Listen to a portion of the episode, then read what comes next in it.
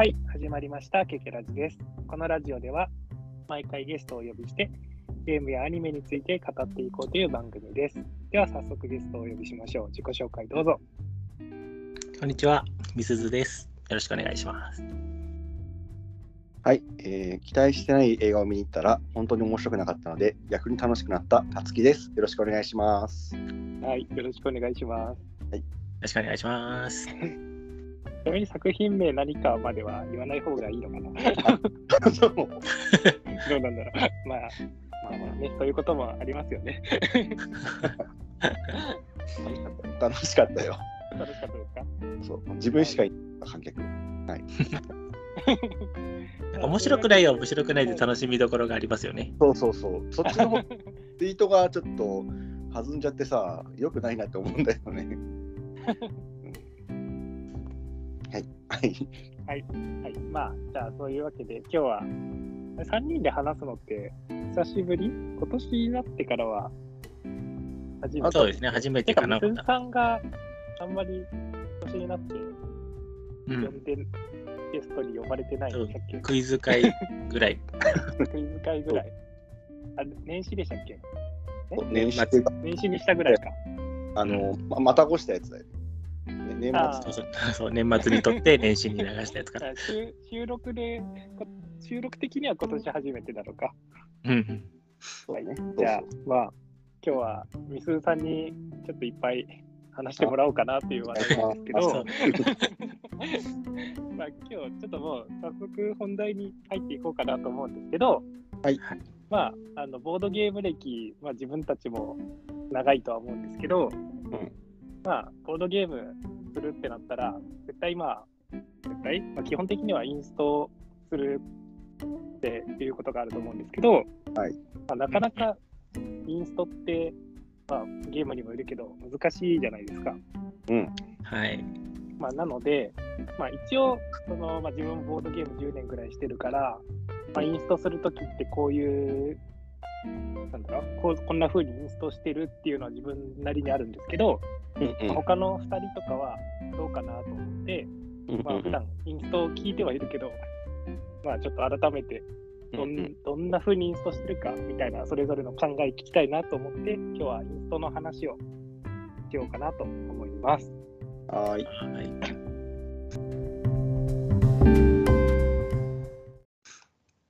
はい、というわけで、まあ今日はインストについて話していきますが、うんまあ、インストを一番してる、あまあ、インスト、インストが何かって聞いてる人今は分かりますかね？そうそだもそもイインストラクションでっていうのは言うのかな言わないのかなっていう思いながら。そうそう、オープニングで言ってなかったけど、まあ、インスト、インストラクションの略でいいんですか？うんうん。うん。まあ、あの、ゲームのルールを説明するっていうのを、あれ、ボードゲームでしか言わないですよね、そういう教えるのって。まあでも、インストラクターとかはインストラクションのことだから、でも、インストって略すのは大体ボードゲーマーぐらいですよね。かな。そうそうね、初めてそれで聞きましたね、ゲームで。そうそうそう。なので、まあ、そういうボードゲーム、まあ、初めてする人がいるときに、まあ、ルールを説明するっていうので、まあ、ボードゲーマーはインストっていう言葉を使ってるんですけど、うんえっとうん、この3人の中で一番インスト経験があるのって、みすずさんがまあ圧倒的だ、と思そううんでよ。ですすね。はい。ボードゲーム店員だったのでお客さんに対していっぱいしてきましたね。はい。で、まあ、ちょっと今回、全然事前打ち合わせは、インストの話するよとしか言ってないんですけど、うんとみすずさん、なんかインストって、なんか、どんな順序でインストしてるとか、なんか工夫してるとかって、なんかあります？ああ僕は、まあ、順序の話だったら、うん。はいはいえっ。とまず最初にこう自分たちこのゲームはどんなゲームで自分たちは何であるかっていうのを説明してうんで,、えっとまあ、でゲームの目的はこうなることでそのためにここの勝利点を集めるとかお金を集めるとかそういうことをしますっていうこうすごい大まかなところからまず説明します。で、その後にゲームの全体的な流れ、こう、なんかフェーズがあったら、第1フェーズにこれをして、第2フェーズに、第3フェーズに、第4フェーズにみたいなことを説明して、で、それをなんか例えば5ラウンドぐらいやって、で、ゲームが終了して、ゲーム終了時に多い人が勝ちみたいな感じのことをうんうんうんうん。大まかで、さらにちょっとこう縮めた大まかな説明をして、うん。で、フェーズごとにどういうふうに説明、何をする、何をするみたいなことを説明していくっていうことを大体どんなゲームでも基本的にやっていきますね。うんうん。うんうん、で、僕はあの、フレーバー大好きおじさんなので、こうもうやっぱり自分が何で何をするゲームなのか、このゲームで何が体験できるのかみたいなことを最初。に言うのが一番好きかなと。あもなんかね、フレーバーあんまり気にしない人とかいるから、ないがしろにされるとちょっと悲しくなりますね。フレーバー、インストで言う人、言わない人いますよね。うんうん。僕は多分ゲームによるかもしれないけど、なんか別になんかフレーバーがそんなに、なんですかね、ゲームになんかあんまりこう、なんだ、なくてもいいなみたいな言ったら あれだけど、そういうのとかはもうさらっとしか多分言わないけど、うんなんかちゃんとフレーバーが大事？大事というか、まあ、あちゃんと分かった上でやった方がいいなって思うのは、まあ言うみたいなうん。まあ、あの自分の主観でしかないけど、うんこんな感じには自分はなってるかな。でもなんか全体的な、あ全体的な流れとかは、大体僕も同じような感じかなとは思いました。うんうん聞いてて。こうだからボードゲームの強みでインストをする人がいるじゃないですか。強みでルールせルールをそのまま前から順番で読んであはいはい。はいはいはい説。明されると、あのもう大きな流れじゃなくて、もう最初にフェーズ1何をするを詳しく言う、フェーズ2何をするを詳しく言うみたいな感じで言われると、僕、全然頭に入ってこないんですよ。で、それが僕は個人的に辛いから、もううんこう外外側から大まかに攻めていく感じでうんうんうん。やっていくようにしてます。まああそれがいいですよね。うん、自分があの、まあ、は幅おじさんなので、うんうんうん。幅ゲーは前も言ったかもしれないけど、そのルール説明、まあ、ルールブックに、まず最初にその世界観の物語みたいなやつが書いてあって、うん、で、その後に、まあ、これは何々するゲームですみたいなのが書いてあってっていうのが、まず冒頭に大体必ず書いてあるので、そっかそっか。そうそうそう、だから割とそれを そのまま読んで、まあ、ちょっと面白おかしく読み上げながらっていうので始めてはいるので、やっぱそういうの大切だなと思うもんね。うんうん。うん。うんうんうん。なんか、ある程度、世界観と何をするゲームですっていうと、その後の説明は入ってきやすいですよね。なんか、あの例えば、パンデミックで言うと、うんうん。まあ、その世界に病気が、4種類の病気がはびこってて、それをみんなで協力して治療しようっていうゲームですぐらい、うんうんまあ、最低限そのぐらいのフレーバーはまず最初に言って、うんで、なんか、4つの治療薬を作ったら勝ちみたいな。のが分かった上で、まあ説明していくって感じですよね。そうそう。そうですね。うんうんうん。なんか、まあ、さっき、その強みってっていう話してましたけど、うんうん強みの時、もう本当に全然ルールを読んでなくて、初めて遊ぶっていう時でも、とりあえずフレーバー見た後に、とりあえずゲームの終了条件とうん調理条件うんのところから見るようにしてますね。うんああ。そうね。なんか説明書って、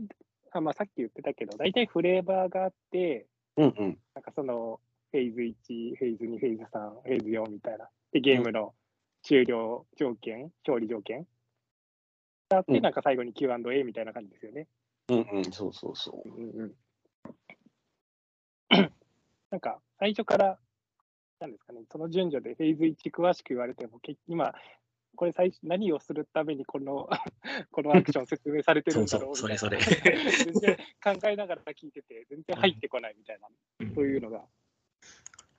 こうなんかゲームを始めたての頃に、そういうルール説明をされたときに、もう全然頭がに入頭に入ってこないし、でこう自分がルール説明する側に回ったときに、そういうルール説明をしたときに、全然相手に通じてる感じがしなかったのね。なんで、その体験から、こう、ルール説明の分かりやすさとは何かみたいなことをちょっとこう考えるようになって、仕事だしね。で、ルール説明の順番やらなんやらを考えるようになりましたね。うんうん、なんかその、まあ、フレーバー言って、その終了とか言って、まあ、その、パンデミックが一番こう、いっぱいやってるから、うんうん、パンデミックで言うと、うん、あれってその、まあ、ゲーム実際始まったら、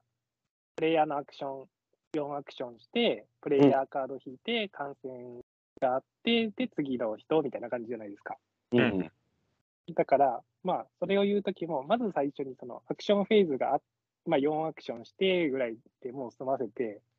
そこでアクションを一個一個言っちゃうと、なんか分かりづらいなと思うんですよ。そうそうそう。そうそうなんで、まずどんなフェーズがあるよって、アクションフェーズがあります。まあ、これは、どんなアクションがあるか、まあ後で説明しますぐらいで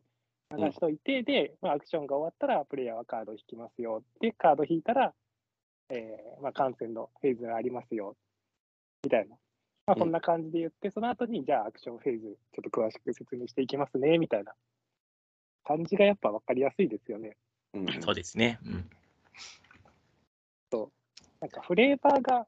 あんまりない。まあ、例えばトリックテイキングとか、うん、そういう時は、僕最初の、最初にカード構成を知りたいっていうのがあるんですよね。ああ、はいはい。ああ、そうね。うん。なんか、何色で1からまあ、10までが何枚ずつありますとか、あまあ、取り手だったら大体1枚ずつだけど、まあ、カードゲームたまに同じカードが2枚ずつとか、うんうんうんうん、あとか、まあ、本当にゲームによっては、なんか数字によってはこの数字のカード多いよとか、うんうんうんまあ、そういうのがあるから、まあ、それをなんかした上で聞きたいなみたいな。ああ、そんな感じも。うん、まあ、これは最後でもいいかなとは思うけど、僕は。割とそこら辺、なんかさ、すごい気になってしまう時が ちょっと参考にします。僕は、僕は数字が、数字にこだわりがあるだけなのかもしれないけど。なんか、そういう、うん、カードゲームはそうかなっていう感じで思ったりは、それはまあ最初じゃなくてもいいけど、ある程度初めの方に聞きたいなみたいな。うんうん、あのトリックテイキングのテキサスショーダウンとかが、あのー、なんだっけ、ススートだっけ、あれごとに数字が全部違ってみたいなやつが。そうですね、枚数が違いますね。で、ただそのカードに、これが、このスートのどのくらいの位置のやつですよっていうのはアイコンで書いてあるので、うんうん、あああいうのはちょっと教えやすいなっていうのは。ああ。うん、あの、コヨーテとかもうんうん、カードの裏面見たら、そうそうそう、これが何枚。カードが何枚あるとかも全部わかるじゃないですか。うんうん、ああいうのはいいですよね。うん、そうそうそう。もうどんなカードがあるかはカードの裏面書いてますで、インストできるから。あと、フレーバーで言うと、あの村の人生ってゲームあるじゃないですか。あれで、まあ、あのリソースキューブが何色かあって、こうそれを取ってって変換してみたいなやつなんだけど、はい、あれ各色ごとになんか設定があるんだよね。なんかあのなんだっけかな。なんか知性とか信仰心とかそういうのがあって、うん、あはいはい、説明書を読んだ時にあだからこここのなんだろうなあの教会的なところに使うキューブはこの色なんだっていうのがあるんだけどあのそれ知ってると面白いんだけどあの全く頭に入ってこないというか、あの プレイしてるときに ちょっとこう、なんだろうな、サマリー的なものがあればいいんだけど、別にそこを押してないので、これ知ってると、もうちょっとこう 面白みがあるんだけどなって思いながら、でもみんな多分そこ知らないなと思うんだよね。のく黒いのだけが疫病キューブっていうのはみんな知ってんだけど、あのペナルティー。まあ、それで言うと、その、お金の単位とか、インストで言っても結局みんな、じゃあ、換金とか、そうそうそうそう。軟金って結構 言いますよね。あのアルアルハンブラぐらいじゃないかな。あの、4種類の通貨があるから。あそんなにあるえー、そんなあるんだ。あれ確か、アルハンブラそうでしょ？その。あちょっとやったことあるけど覚えてないな。だからこ、この通貨じゃないと買えないみたいな、確かそんなんなかった。はいはいはい。うん確か、多分そう。多分そう。あと、さっきの、えーっと、パンデミックとかもそうなんだけど、とか、うんうん。えーっと、操り人形とか、あとはあのビースティーバーっていうのがあるんだけど、そのキャラクターカード的なやつが、まあ、複数枚あって、このキャラはこういう特殊能力ですよみたいな、そので全部説明した後にで、プレイ自体は、まあ、そのカードを選んで、あのあれするだけみたいなやつなんで、説明はすげえ時間かかるんだけど、プレイ自体は割とサクッとするみたいなやつが、こう、うんうん。なんだろうな、こコスパアリーナじゃないけど、大変だなっていうのはあるかな。うんうんなんか非公開情報が多いやつとか、説うん明大変だなとは思いますけど、うんうんうん。ねうん。公開してれば、まあ、あとはもうやりながらみたいな、あの、なんですかね、デッツオルキンとかだったら、タイルって基本表のからしか取らないじゃないですか。あはい裏はい向きも取ることないですよね。なんで、うんああいうのだったら、まあ、なんかある程度説、こんなんがあるよぐらい説明して、あとはまあやりながら、あの出たら、わからんのあったら聞いてくださいみたいな。そうねそんな感じでいいけど、非公開だと 結構大変かなみたいな。とは思いますね。そういうのはね、なんかゲーム経験者とかが判断してやってくれればいいよね。うん、後半の方が強いカードが出てくるみたいなのをこううん。教えずにいられると辛いですよね。まあ、どんなのがあるかとか、まあ、軽く、まあ、本当に気に、どうなのかな。なんか、インストをどこまで説明するかっていうのも難しいなとは思うんですけど、あうん僕は割とインストが雑だと思ってるんですよ、自分で。とりあえず、いや僕がそのインスト聞くときに、あんまり長い時間インストされるされても結局頭に入らないっていうのがあるんですよ。だから、まあ、個人的に僕、インストするときもされるときも、できるだけさっとインストして、さっと始めたいみたいな、う んまあでき、できるならですけどね。あのっていうのがあるから、まあ、ざっと説明、できるだけ、まあ、もちろん漏れはないように、ざっと説明して、まあ、わからなかったら聞いてくださいみたいなスタンスなんですけど、はいはいどうなんですかね？なんか人によってはもうちょっと丁寧にインストしろよって思うんですかね、そういうの。僕なんかゲームによって、このゲームは初回プレイやるまでがインストって思ってるゲームと、あ。もうルール説明したら最初からちゃんと遊べるっていうゲームをこう分けて少し考えてるんで、うんううんんううんんどっちのゲームかっていうのをこう見極めてやってますね。うんうんうん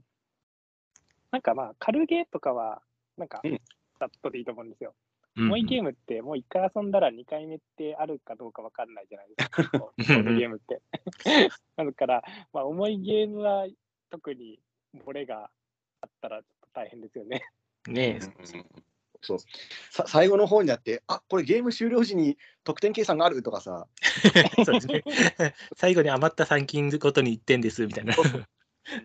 あとあのーはいはいあえっと、グレンモア、グレンモアって、あのー最終的になんか他の人よりタイルが多いとペナルティみたいなのがあって、確か。ああ、ありましたっけ？うんうん。うん、だから、あれ？っつって、そういえばこれ、あんまりタイル大きすぎると失点するやつって言って、あ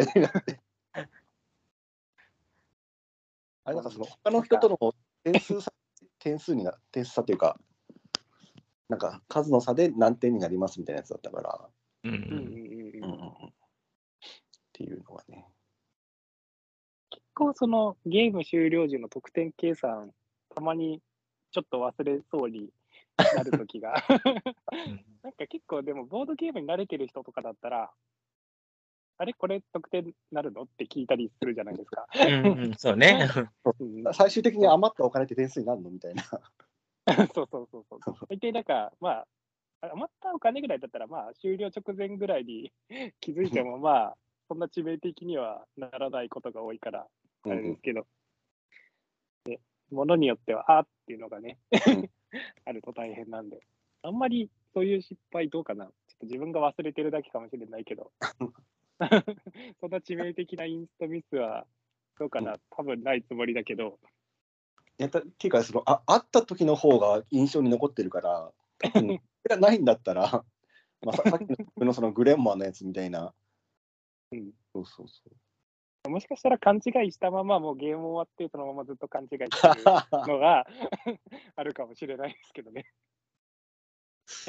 え、この、これのゲームそういうルールだったんですかみたいな、そういう。なんか、たまに、その、ボードゲームインストしたら、あれ、前やったとき、こんなル、え、そんなルールじゃなかったよって言って、説明書見たら、あれ、じゃあ前やったとき違ったんじゃない？みたいな。なんか言うのとかは、なんかたまにありますよたまにあるね。うん あの、フフリードマン・フリーゼの、あの、暗黒の金曜日っていう株ゲーがあるんだけど、うんうんはいはい。一回、まあ、強読みというか、3、4人ぐらいでプレイしたら、なんか全然株価が上がんなくって、なんか全くこうゲームが進まず、これ何？ってなったんだけど、なんか後から別の人に聞いたら、え、そうでしたっけ？みたいになって、なんか、あの時の自分たちの プレイは何だったんだろうっていうのを、まだにリベンジできてないんですけど、おもげは、なんかもうインストちょっとぐらい間違っても、まあ、しょうがない。まあ、自分がインストするときはもちろんないようにしないといけないけど、まあ、そのインスト聞く側としては別にあったらまあしょうがないかぐらいでは思ってますけどね。まあそうね、こう全員が同じルールで遊んでるんなら問題ないかなって気はしますね。うんよよっぽどじゃなければ、ゲームが壊れるとかまでなければ、まあ、あの、負けた時の言い訳にもなりますからね。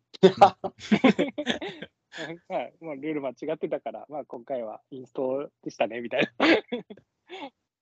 そんな感じで終わる時もあるけど。まあね、インスト、重いゲーム、僕最近重いゲームをインストすることないんですけど、うんうん、重いゲームで初めてプレイ、自分も初めてプレイするやつって、なんかインストすごい難しいなって思うんですよね。うんうんうんうんあのまあ、さっき、こういうふうに僕は、この、さっきみすずさんが言ったように、まあ、最初にフレーバー言って、終了し条件とか言ってみたいな、ある程度こういう流れで説明しようとは思いつつも、初めてだと、なんか順序が 前後したりとかしちゃう時もあるから、初めて遊ぶやつは難しいな。2回目遊ぶってなると、だいぶインスト上手にできるなとは思うんですけどね。うんうんそうね、一回やってると全然違うよね。うんうんうんスーさんあのとかこう、スピリットアイランドとかめちゃめちゃ難しかったよね、なんか。アイランド、やってみるとそん、まあ、処理が多いからそうそう。難しいみたいな。うん一応、その、まあ、スピリットアイランド一緒にみすずさんとはやったじゃないですか。うん本当あれも、僕最初説明書読んでも全然ルールが入ってこなくて、一応家で一人回しを軽くして、うんうんうんまあ、数ラウンドで敗北したんですけど、一人で回して。で、やっとルールがなんとなく分かったと思って説明をしたけど、それでも結構処理間違ってましたもんね。4人でやったときなん間違っかなんかとりあえず、こう、僕らはできてなかった。僕、まあ、確かに言われてみればそういうこと言ってたわみたいな感じのそうそうそうそう。なんだけど、うんまあ、僕はその一人でやってたから、あれもう分かってたから、まあ、間違ってたら、多分そこもう置かないといけないですよとかうん言えたけど、うんあれはね、まあ、なんか、こう言ったらあれだけど、多分デジタルの方が 処理が楽だなとは。そう処理が多いやつはちょっとやっぱりデジタルがいいですね。うんゲーム自体は僕は結構好きなんですけどね、協力ゲームっていうのもあって。これはちょっとちゃんとリベンジしたいですね。あれ結局あれ負けたんでしたっけ、負けた。うん、あ、負けたのか。負けた。リベンジをしないと。しかもあれ難易度低いやつだから、難易度高いのもっとあるし。新しく買ったゲームのそのルールブックってどのくらい読み込む？のによるかな。まあ、これそうそう。まあ、は幅ゲーとかはまあ、ざっと読んで、うんうんまあ、あのー把握できるんでいいけど、あのーえっと、怪獣オンジャースシリーズのあのユグドラサスを、はいはい。でほあのあ遊び日付決めて、セッティングをして、け結構、その、読み込んで、あんまあ、あれぐらい重いんだったら結構読み込まなきゃなと思ってやってたんだけど、うんうんうんうん。そうね、ちゃんと読んどかないと、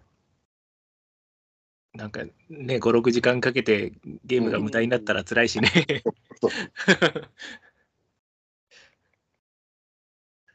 別にカードの効果とかは別に読まないけど、もうルール的なところはなるべくちゃんと読むようにはしてます。なんか本当に全然頭に入ってこないやつとかは、もうボード並べてからうん読んだりしますけどね、家で。うん。なんかもう最近、なんか説明、長い説明書を読むのが、だんだん、ま、昔よりもくいなんか苦しいと感じるようになって、老老化現象？どうか、どうなんですかね。でも、ボードゲーム始めた頃、まだあんまりボードゲーム持ってなかった頃って、うんうん。そのボードゲームを買って、説明書を読んだりもワクワクするじゃないですか。うんうんうん。もうだんだんボードゲームもう100個超えるあたりから、だんだんもう めんどくさいになったんでしょうね。もうできることなら自分で買っても人にインストしてもらいたい。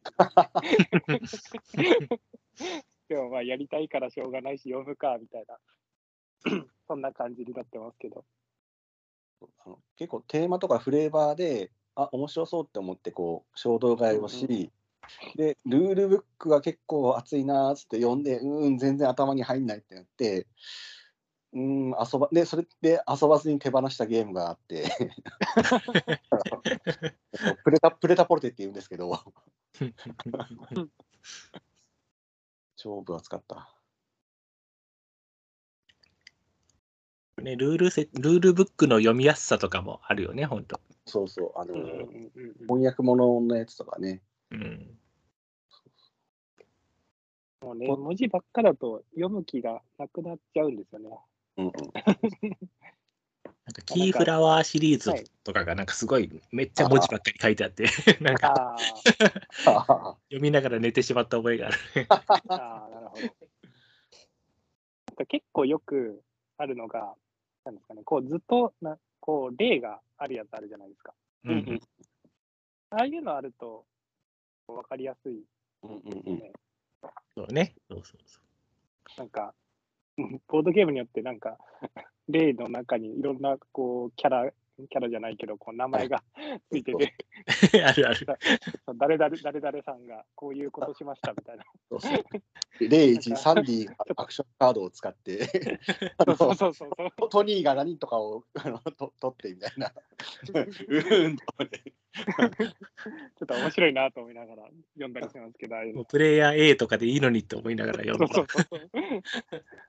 なんだろう小小学校の算数の問題みたいなね。そ うそうそうそう。まあ、なんか、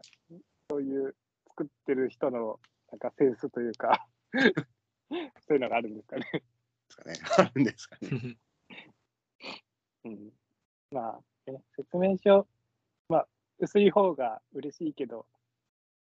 結構説明量が多いやつは、そういうのも交えてくれると読みやすいなっていう。うんうんまあ、インストの話からだんだん説明書の話になってるけど、まあまあまあ、でも。まあね。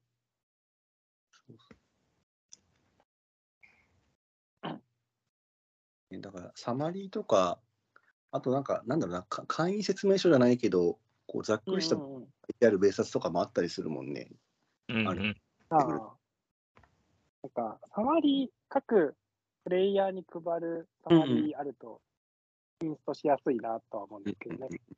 ああの、さっきからパンデミックばっかり言うんですけど、パンデミックアクション、アクションがちゃんとそれぞれ書いてるサマリーあるじゃないですか、サマリーカードが。うんうんああいうのあると、まあ、その、サマリーカード見てもらいながら、じゃあ上から説明していきますねって言えるから、いいなと思って。あの、なんか、僕もそうなんですけど、大体の人そうだと思うんですけど、耳から聞くだけの情報ってすぐ抜けていくじゃないですか。なんかありますよね。み耳から聞く情報ってあんま入らなくて、それよりも目で見る方が入るし、なんか、まあ、一番いいのは人に教えるのがいいとか、